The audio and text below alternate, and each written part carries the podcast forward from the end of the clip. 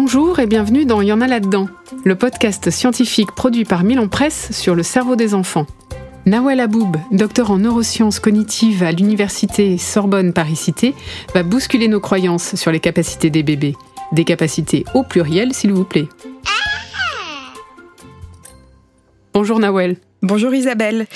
Et oui, c'est bien ça, nos tout petits ont plusieurs cordes à leur arc d'apprentissage. C'est donc caduque de penser que les enfants très moteurs parleront plus tard que les autres?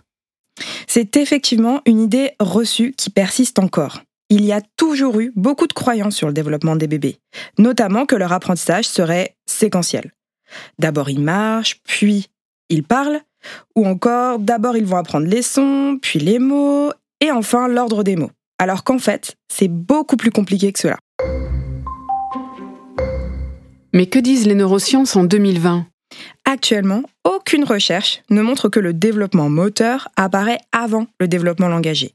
D'ailleurs, les connaissances actuelles ont tendance à nous dire l'inverse. Un enfant qui marcherait tôt parlerait tôt également. Dès la naissance, voire même in utero, le bébé bouge et entend notamment de la parole. Mais d'où vient alors cette idée qu'un enfant ne peut pas être euh, multitâche?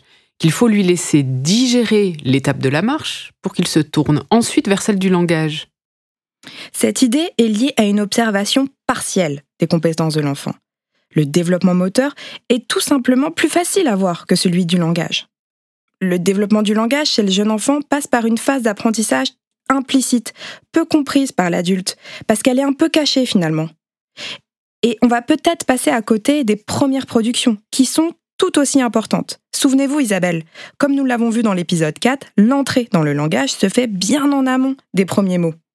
Mais comment ne pas passer à côté de ces apprentissages cachés?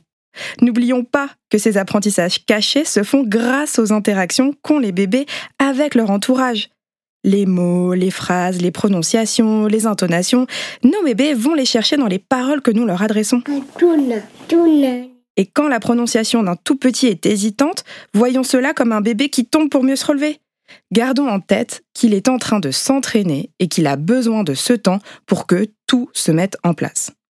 À nous d'être attentifs à ce qu'il comprend et à la nature de toutes ses productions plutôt qu'à la qualité uniquement. Le cerveau des bébés est donc capable de développer plusieurs compétences en même temps. Eh oui, leur cerveau est beaucoup plus puissant qu'on ne le pense.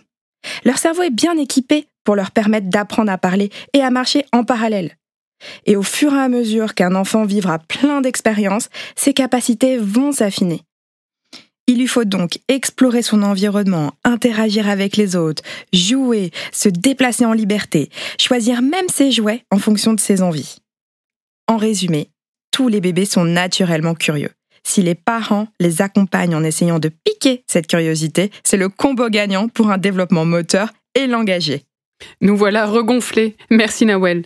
Promis, on arrête d'écouter les clichés de mémé et on croit en nos mini-champions.